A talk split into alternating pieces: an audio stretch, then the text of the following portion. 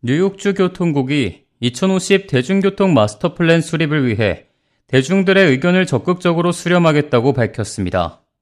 11일 교통국은 대중들이 뉴욕주 대중교통 마스터 플랜에 대한 자세한 정보를 얻을 수 있도록 새로운 프로젝트 웹사이트를 개설하고 현재 뉴욕주 교통 시스템이 얼마나 잘 작동하고 있는지와 개선을 원하는 인프라에 대한 대중의 의견을 구하기 시작한다고 발표했습니다. 주교통국은 내년 봄까지 주민들의 의견을 수렴하고 주 전역의 교통기관 전문가들과 협력해 2050 대중교통 마스터 플랜을 수립할 계획입니다. 뉴욕주 교통 마스터 플랜은 2050년까지 지역사회 중심 교통에 대한 비전을 제시하는 것을 목표로 교통국은 경제적 활력과 깨끗하고 건강한 환경, 기타 지역사회 기반 목표를 지원하기 위한 교통정책과 개선 사항을 파악해 마스터 플랜을 개발할 예정입니다.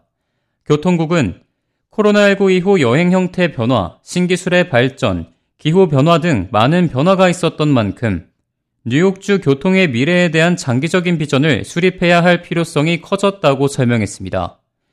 향후 몇 달 동안 대중은 설문조사와 화상회의, 주 전역에서 개최되는 이벤트 등 다양한 활동을 통해 대중교통 마스터 플랜에 대한 의견을 제공할 기회를 얻게 됩니다.